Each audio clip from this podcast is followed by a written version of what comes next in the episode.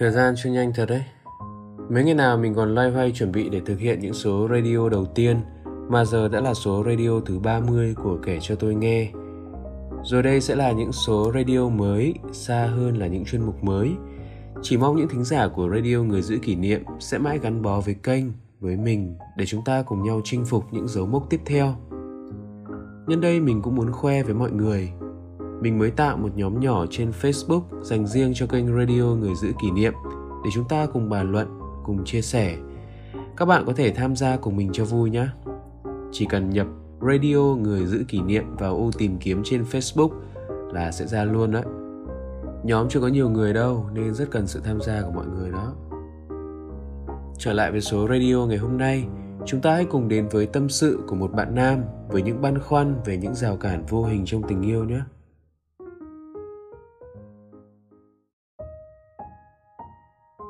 Em là một người rất dễ rung động nên cũng không ít lần phải lòng người khác.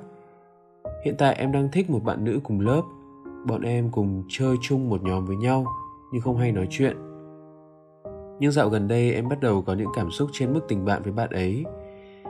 Em chủ động nhắn tin và nói chuyện với bạn ấy nhiều hơn, nhưng em luôn có cảm giác có một rào cản giữa hai bọn em khiến em không dám có quá nhiều hành động để bày tỏ tình cảm. Em thường suy nghĩ khá nhiều luôn tự nghĩ quá lên rồi lại trở nên buồn bã. Luôn chủ động nhắn tin dù bạn ấy đi chơi và cảm thấy khó chịu khi bạn ấy hời hợt. Liệu có phải quá ích kỷ trong mối tình đơn phương này không ạ?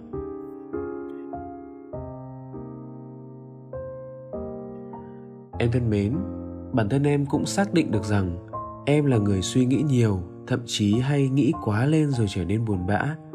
Vậy thì em biết vấn đề của em trong câu chuyện này là gì rồi chứ? Ngày anh học cấp 3, anh cũng có những người bạn suy nghĩ khá nhiều, thậm chí đến mức thái quá. Lên mạng xã hội, cứ chốc chốc lại thấy tụi nó đăng những dòng trạng thái thở than, âu sầu và đôi lúc là bất mãn. Đôi khi anh thấy mệt mỏi khi vô tình đọc phải những dòng trạng thái ấy.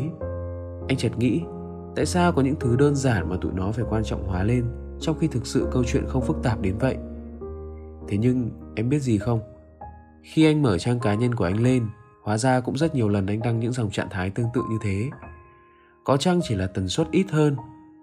Đến bây giờ thì anh mới nhận ra rằng thì ra việc suy nghĩ nhiều đôi khi đến mức thái quá ấy là một biểu hiện tất yếu của việc ta đang trưởng thành. Chúng ta, những cậu trai, những cô gái sắp chớm đôi mươi, bắt đầu tư duy mọi thứ với cái nhìn đa sầu, đa cảm hơn. Có những câu chuyện thuở bé ta vốn chưa từng gặp, thế nhưng ta cũng chưa đủ lớn, chưa đủ già dặn để tư duy một cách tường thông nên ta loay hoay với những suy nghĩ quẩn quanh, thậm chí phóng đại hóa bằng những nỗi sợ hãi và lo lắng đến mức chính ta cũng chẳng đủ sức để nâng bổng, để đỡ che những nỗi lo ta tự tạo ra ấy. Nhưng em ạ, anh nghĩ em nên tập cởi bỏ dần thói quen suy nghĩ nhiều ấy. Vì lâu dần điều đó sẽ trở thành một thói quen không tốt. Sau này có thể nó sẽ trở thành những phức cảm tự ti của em. Điều đó hoàn toàn không nên. Ngay trong chính câu chuyện tình cảm này của em này em cũng có thể tập những thói quen để suy nghĩ nhẹ nhàng, bớt nặng nề hơn á. Điều đầu tiên, em hãy nghĩ thế này. Em hãy cho mình một, hai đêm để nghĩ kỹ lại rằng có thực sự đấy là rào cản khách quan không, hay là rào cản chủ quan do chính em tạo ra. Nếu là rào cản đến từ các yếu tố bên ngoài, các yếu tố khách quan, thì anh khuyên em thế này nhá. Chẳng có rào cản nào là nghiêm trọng và không thể vượt qua được đối với tình yêu những năm tháng đầu đời này bởi tình yêu ở tuổi của các em còn quá vô tư, không có bất cứ ràng buộc nào với gia đình, với xã hội, nên chưa có điều gì thực sự là áp lực cả.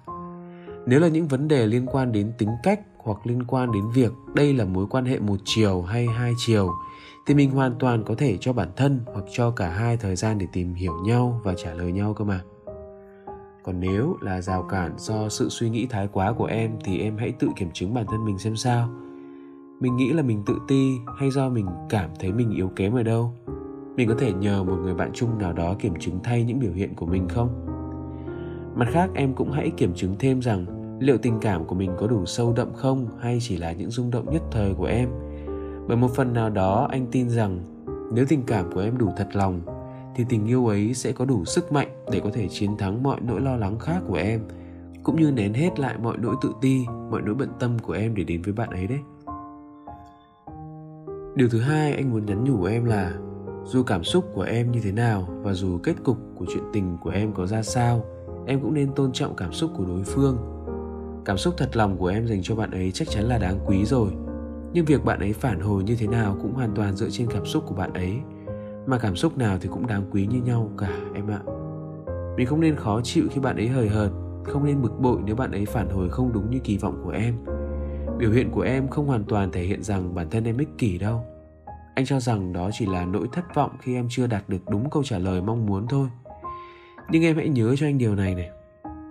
Tất cả những cảm xúc của bạn ấy như vậy chỉ để chứng tỏ với em một điều là có thể sự quan tâm của em chưa đúng cách hoặc chưa đủ nhiều để bạn ấy rung động. Chinh phục một cô gái bao giờ cũng khó khăn như vậy cả đấy. Và cái mà những người đàn ông như chúng ta cần là sự kiên nhẫn em ạ em hãy thử thay đổi cách tiếp cận bạn ấy xem. Nếu ta đúc mãi một đồ vật mà không được dáng hình như ta muốn, hẳn là ta đã nhầm khuôn rồi. Tình cảm cũng thế. Quan tâm người ta mà người ta chưa rung động thì chắc chắn ta phải đổi cách quan tâm và dõi theo bạn ấy rồi. Nuôi cảm xúc cũng giống như nuôi một cây non. Ta tưởng rằng ta quan tâm, tưới cho nó quá nhiều nước, bón cho nó quá nhiều dinh dưỡng, thì rốt cuộc cây non ấy cũng sớm yểu đời mà thôi mình đừng kỳ vọng quá sớm đến ngày hái quả mà nôn nóng mà băn khoăn.